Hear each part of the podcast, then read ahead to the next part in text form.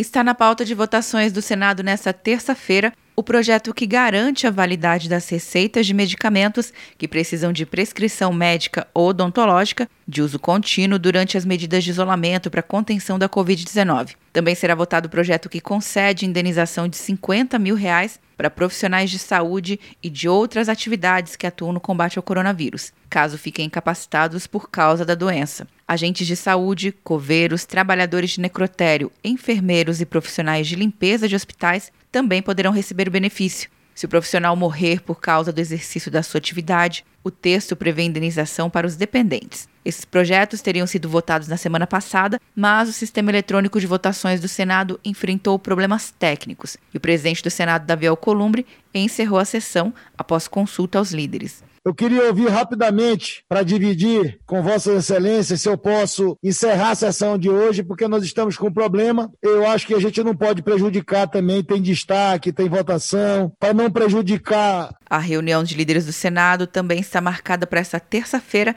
às 10h30 da manhã, para definir as novas propostas que devem ser analisadas nesta semana.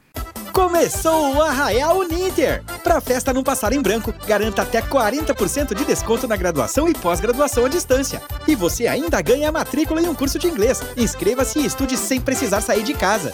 Uninter.com De Brasília, Luciana Castro.